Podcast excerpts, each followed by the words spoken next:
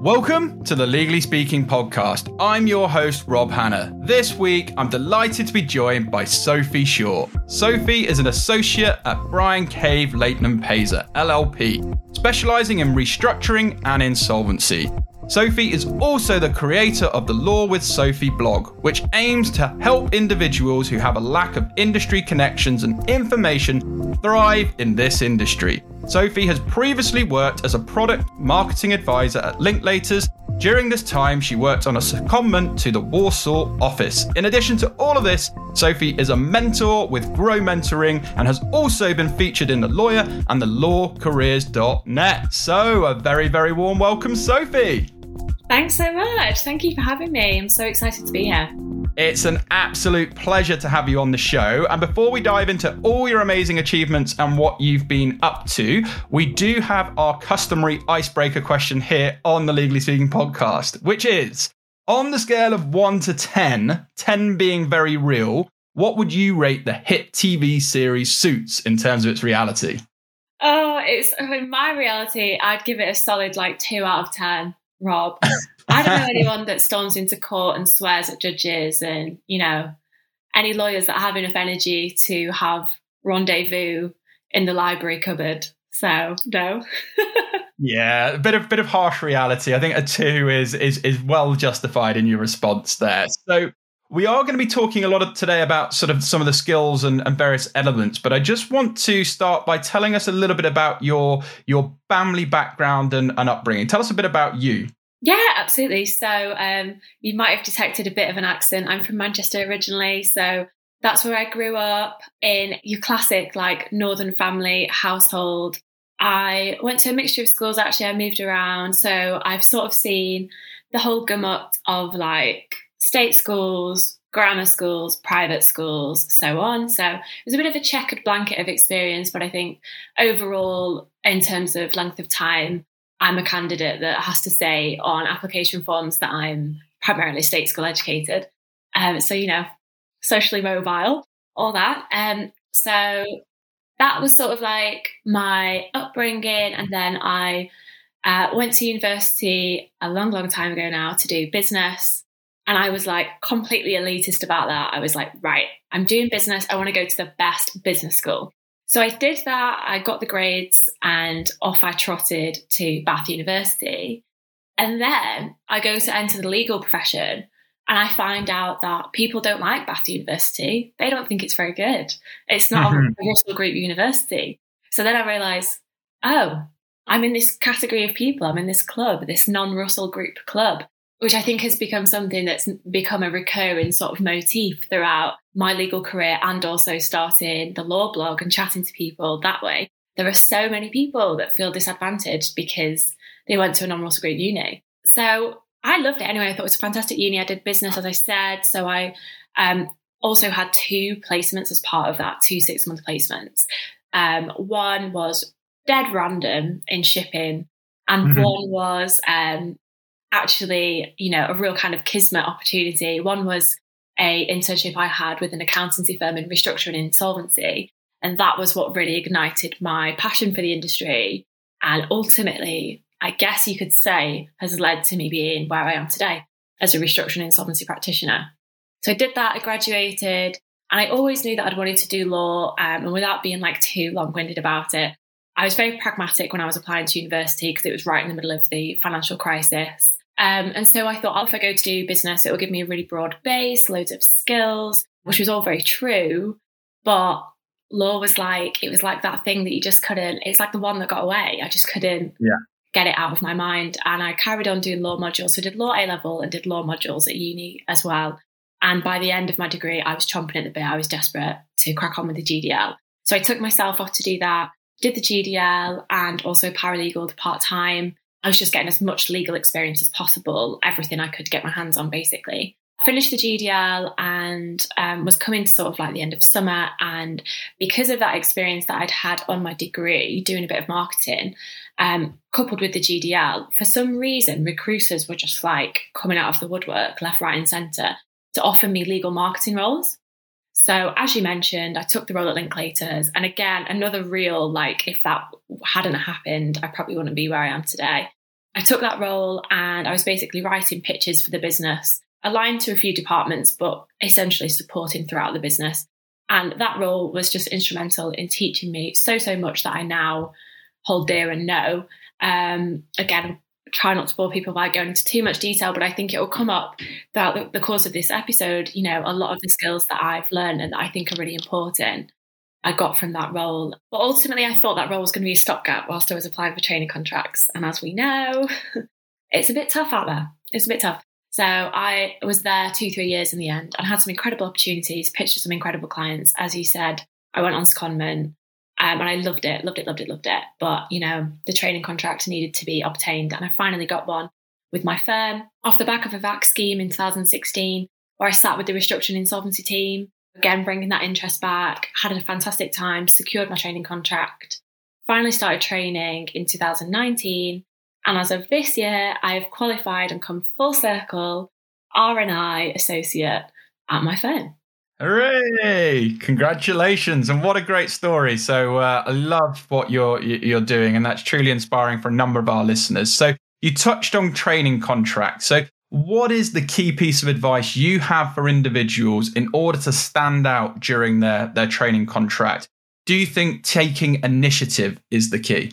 It's definitely a really big part of it. I think taking initiative is all that a lot of people can ask of a trainee when people point to good juniors and good trainees specifically, it is those people that are all over it and they're really getting stuck in, they're being proactive, they're enthusiastic, they're motivated. I think that is a huge, huge thing.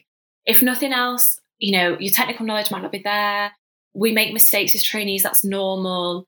But if at the end of the day you are super proactive and enthusiastic, that is always an attribute that's going to go down really, really well um, and it's going to make you stand out in your training contract. And I think it's that's the goal is to try and stand out.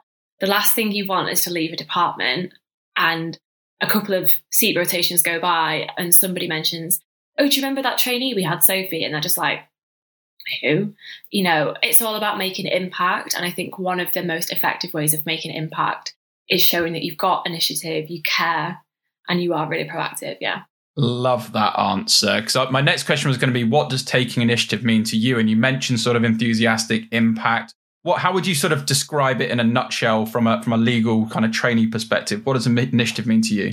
Yeah, absolutely. So I think it's about offering to do absolutely everything to the point where you think you're annoying people. If anything comes in, and it does feel a bit annoying now because we are remote, to respond to every email. Do you want me to send that? Do you want me to do this? Do you want me to do that? It is literally a case of doing that. You are there to make everybody's life easier, should be your mantra. And essentially, you should try and do everything. And it's not just those like things where it's like, admin, I'll do this, I'll do that to make your life easier. It's also for your learning to build those technical skills. And some stuff you'll know is within your court, right? And I always think some trainees think, I'll just stay in my lane. If it's admin, it's me. And it's like, no, if somebody says we need to um, put these documents together as part of this deal, why not have a go at it? Why not stick your hand up? Why not say, I've never drafted security documents before. Do you mind if I have a first crack? They will absolutely love it. People love it. They're like, oh, okay, Sophie's interested. Like, this is something she's interested in. And anything is easier to review than to draft. So the associates are going to love it if they've got something. It, your draft might be rubbish, but that's fine because it's always easier to amend than to draft from scratch. And as your legal skills develop, you get way more used to looking critically at other people's work than necessarily drafting from scratch because you know you've done it so much. And um, so yeah, sticking your hand up to absolutely everything. It's not just about saying yes to the opportunities that come into you. It's about being all over everything and being super, super keen, which can be slightly exhausting. I'm not going to lie, because it's like being switched on, constantly being like, I'll do that, I'll do that.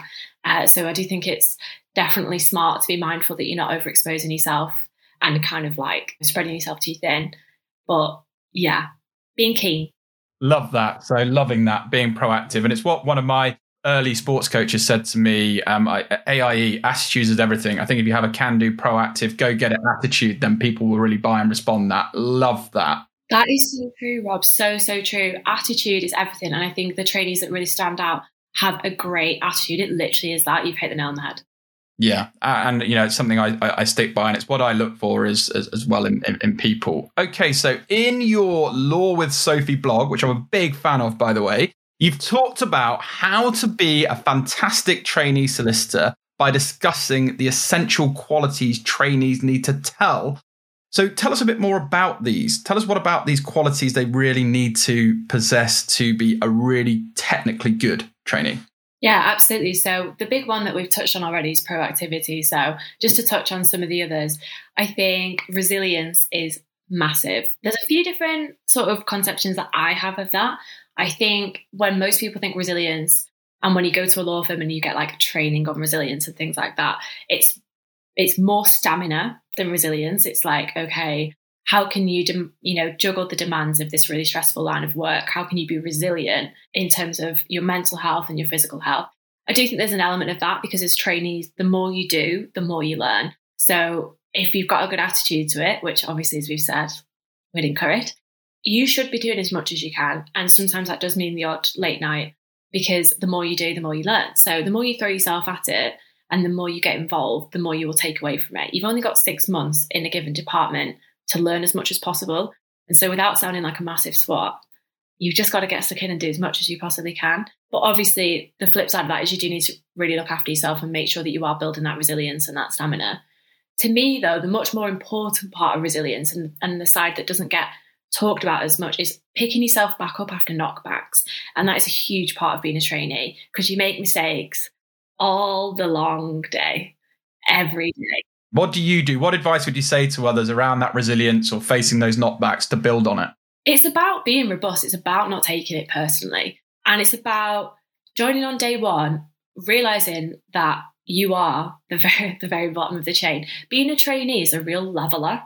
It doesn't matter what experience you've got in life. Everybody's going to make mistakes all day, every day. You might be a really technically strong trainee that happen to like love the law, the black letter law and stuff like that, but you might have no common sense equally, you could be a really pragmatic person, but technically your drafting's not quite there. People at law firms hire all different types of people for all different reasons, and we're all growing and learning every day. It is just the biggest learning curve ever. So I think managing your own expectations and having a great attitude again, just being like, it's not personal, it's just feedback on my work, it's not a reflection of me personally. Everybody is here to encourage me and to develop me to be a good lawyer. They're not, you know, doing this for any other reason. Um, so yeah, being really robust and having a, good amount of self awareness, I think, really helps. Uh, because then it's not this crashing realization, you know, just having those moments of reflection and trying to encourage a self awareness of what your strengths and your weaknesses are. Because then if you're getting picked up on those weaknesses, it's like, yeah, I know that's something I'm working on and here's how I'm working on it, rather than just being like crestfallen that somebody happens to have seen any negativity you know, in how you present yourself. Because I think, I, don't know if you'd agree with this, Rob, but I think a lot of people that go into the legal industry are like type A perfectionists. So they can take critical feedback quite personally and they can take it to heart because they're used to being the tall poppy and they're used to performing really well. But ultimately, when you join a law firm, you have to accept as a trainee, you're like the least smart person there. You're surrounded by people that are insanely brainy and way more experienced than you. So it's about learning from them. It's not a personal affront to you. They're teaching you and coaching you and helping you grow. Um, so yeah, that that is the huge part of resilience for me. And when you get feedback, it's about action in it and it's about learning for next time. The really frustrating part of being a trainee is everybody's going to give you different feedback and they're going to want something done in their own particular way. So you'll think you've nailed something and then you do the same thing for somebody else and you get constructive feedback all over again you just can't take it personally. You have to take these things not as setbacks, but like, got it, noted, change that, and just learn for next time. If you can't do that, then it's not really a profession that ultimately might be for you because I joined this profession because I want to be learning and developing as a lawyer until the day I give it up. That's why a lot of people are attracted to the profession because you you can't get bored by something that's continually evolving. Unfortunately for us, the law's always changing and market practice is always changing. So you can't be like, nailed it. I'm an awesome trainee. I'm an awesome lawyer. It's constantly in a state of flux. Um, so yeah, that's how I've tried to deal with it. And I think it works really well. And I, I think that's a reality check that most trainees need to have at some point.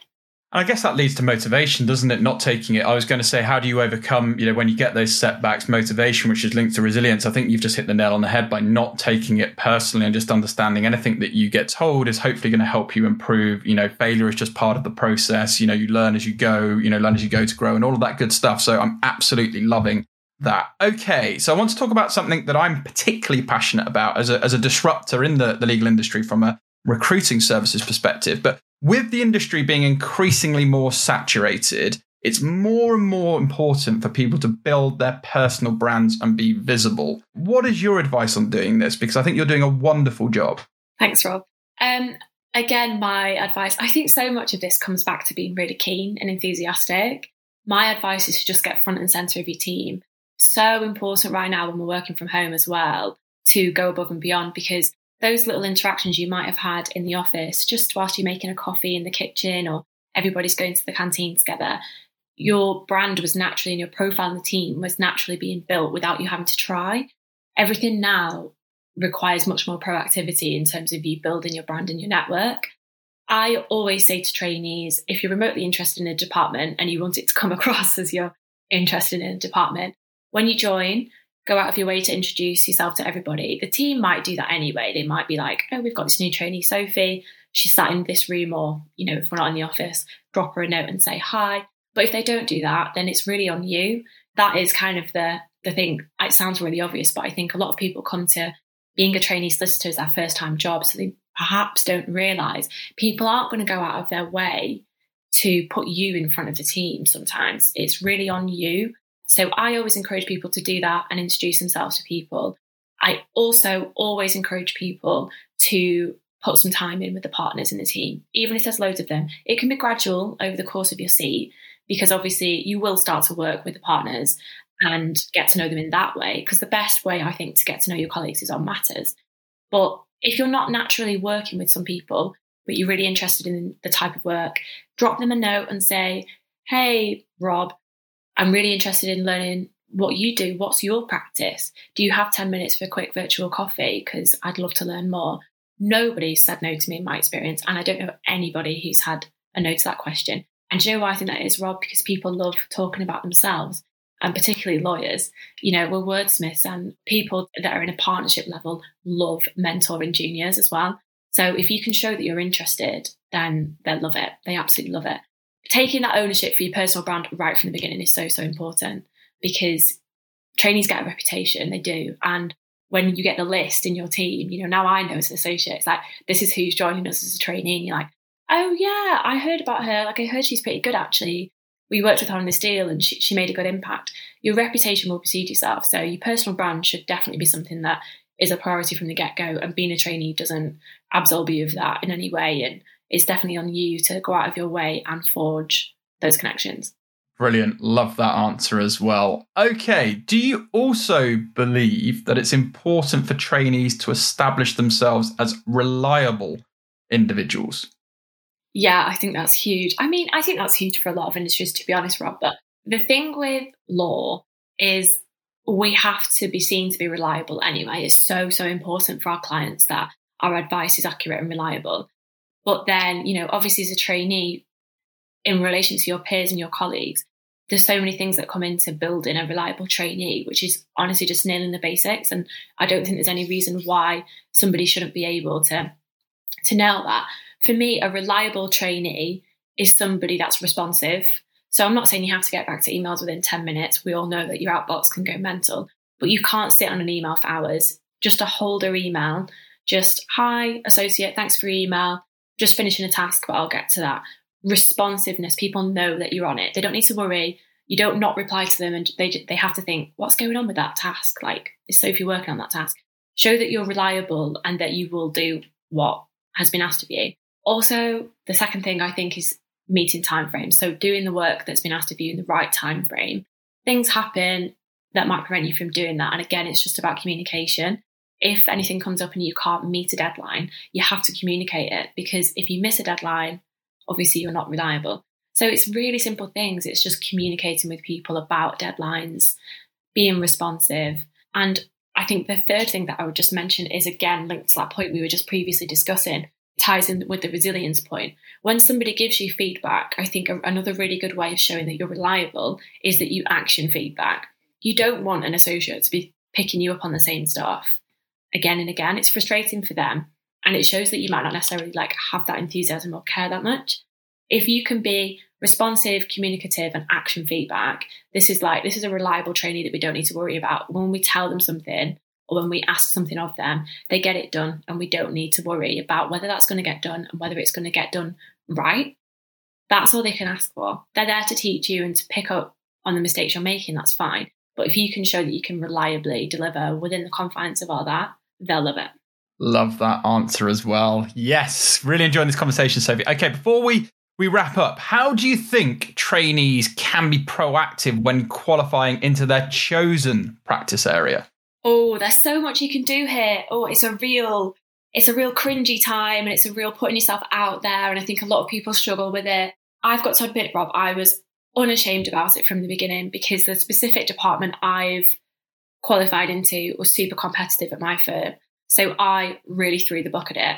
Um, to begin with, it was looking very competitive for me to even get a seat in the department. And obviously, for a lot of practice areas, you can't really qualify into that team if you haven't done a seat there.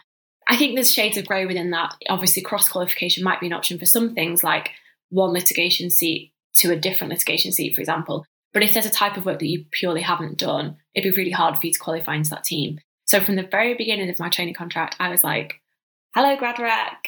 It's me. Mm-hmm. Uh, as you know, I really want restructuring insolvency. You know, let's make that happen. And as I went through my training contract, it was becoming increasingly unlikely. And I had to get to the point where I was like, okay, at this point, I don't care what you give me. I just need R and I. There's not a world where I don't qualify into R and I at this firm. So come on, let's make it happen, guys. So managing GradRec's expectations and to be honest, just really championing yourself and advocating for yourself in your career. You need to be very, very proactive with GradRec in being like, I know you're going to try and present different qualification options to me. This is the one I really, really want. And I'm happy to take strategic advice, but ultimately for me, I'm loving this seat and I really want to qualify into it. Again, it's completely on you. Um, it's a recurring theme, isn't it, of this conversation? But yeah. obviously your career is in your hands and GradRec will be more than happy to qualify anywhere. They just care about their statistics. So you have to really champion yourself there. And also, the second thing is just a huge amount of schmoozing with the partners in the team that you want to qualify into. I had been in touch with the partners in the R&I team at my firm throughout my training contract because I was just like, hello, uh, I might not get to sit with you. It's really sad but I really want to qualify with you. And it got to the point where it like mixes and things like that because our GradRec team would hold kind of these like fairs, like seat fairs, where you could go and chat to the teams and be like, what's your department like? Should I do a seat there? I would always turn up at these things like, me again, hello. And the R&I partners were just like, hi, Sophie. when are you joining us? Is it this time? Is it next? I'm like, I think you should have a word with grad GradRec because they're saying I'm not going to be able to sit in the team and just have those conversations. And, you know, ultimately, when push came to shove, as my final seat, I got the department. And when I was in the seat, luckily I'd already worked with them a lot on ancillary matters. So when I was sat in corporate and when I was sat in finance, I'd worked with the R&I guys and kind of had the nod from them. And the head of the team was like, I really hope you do join our team at some point. And then when I was in the team, he rang me on kind of week one, week two, and he was like, How's it going? What do you think? And I was like, Obviously, you know, I've always wanted this seat. But just so you know, I'm loving it so far. It's very early days, but I'd love to have that chat about qualifying into the team. And he was like, don't see why that's not a problem, but I can't commit to anything. Thanks for letting me know. And then they know where they're at with headcount and resource. And the thing that you have to think about, there's so much we could talk about qualification, so I'll, I'll try and wrap it up soon. But the thing you have to think about qualification is partners have to plan their pipeline at least three to six months in advance which is actually super hard because depending on what work they've got on, they might not necessarily have the need for an NQ or the want for an NQ. But if you're in the team and they're like, we can't miss out on this person, they'll find the headcount from somewhere. On the flip side, you might have told them, yeah, I'm definitely qualified into the team. I love it. And they think, awesome, Sophie's a dead cert. You decide to go to another team. And then they've got spare headcount they've campaigned for and pushed for. That doesn't get used. So it's in everybody's interest for everyone to be transparent and put the cards on the table. And that's what I did with the partners in my team. And they were just like, we're really happy with the work you're doing. We want you to apply. And I was like, great. I'm really glad we had these conversations from early, early stage and knew where I was at. And um, you can't leave anything to chance. You need to have really open, honest conversations with all parties involved. And yeah, really push for what you want. That's if you know what you want because I know a lot of people get to their final seat and they're undecided. And I just think you have to chat with as many people as possible in that circumstance. I still did that. I think you can't go wrong if you're chatting to all the associates and the partners and just being like, do you think this is right for me? Whatever. Just again, proactivity. Just going out of your way to, to really make as informed a decision as possible and put it on the right people's radar that that you're going to apply to the team or you're thinking of applying to the team would be my advice great advice as well. So just to try and sum up that that wonderful answer, I would say one, it's it's self belief. Two, it's wit, whatever it takes. Three, it's ultimate accountability in terms of you know if it's meant to be, it's up to me. There's not the what ifs. It's you got to go out and make it happen. You network, you meet people, you go above and beyond, you get noticed, and no is not an answer you're interested in. I think that's really powerful. And ultimately, that's what this show is all about. It's inspiring. You've been there, you've done that. And I'm just so happy we've had you on the show, learning more about what you're doing and how you're giving back because you're a busy associate now in a top, top, top international law firm. You're still finding time to come on shows like this and help the next generation of lawyers. So, yeah, it's been a real pleasure having you on the show. So, if people want to follow or get in touch with you about anything we've discussed today, I'm sure they will. What's the best way for them to do that? Feel free to shout out any of your web links or social media handles, and we'll also share them with this special episode too. Amazing. The best way for people to get in contact with me is definitely on Instagram. I'm on there all the time, and anybody that chats to me on there knows that I, you know, the DMs are very much alive. I'm always there to help people with bits of nuggets and advice. For sort of longer form content, um, if people are preparing for their training contract or if they're still at assessment centre application stage, there's loads of resources on my blog where I talk about trainee life. And I have a couple of downloadable guides as well if people are still at that application stage and they want to brush up on their commercial awareness or they just don't know where to start researching law firms. But yeah, I'm, I'm happy to speak to anybody who is about to become a trainee or they are in the application stage or whatever. As you say, it is something that I juggle alongside work, but it's basically my hobby now and pretty much my only hobby except you know drinking wine so i'm i'm very much here at everyone's disposal and i've absolutely loved being on the show today uh, thank you so, so much, Sophie. We've loved having you on the show. It's been an absolute pleasure. We want to wish you lots of continued success with your legal careers and all your future pursuits. But from all of us on the Legally Speaking podcast, over and out. This week's review comes from Greta underscore Parks. Greta says, great podcast, very insightful, and they celebrate diversity. Easy recommendation. Thank you so, so much for all of your kind words and support for the show. It really means a lot to all of us here at the Legally Speaking Podcast. Thank you for listening to this episode of the Legally Speaking podcast. If you enjoyed the show and want to help support us, remember to leave us a rating and review on Apple iTunes. You can also support the show and gain exclusive benefits, bonus content, and much more by signing up to our Patreon page, which is www.patreon.com forward slash legally speaking podcast. Thanks for listening.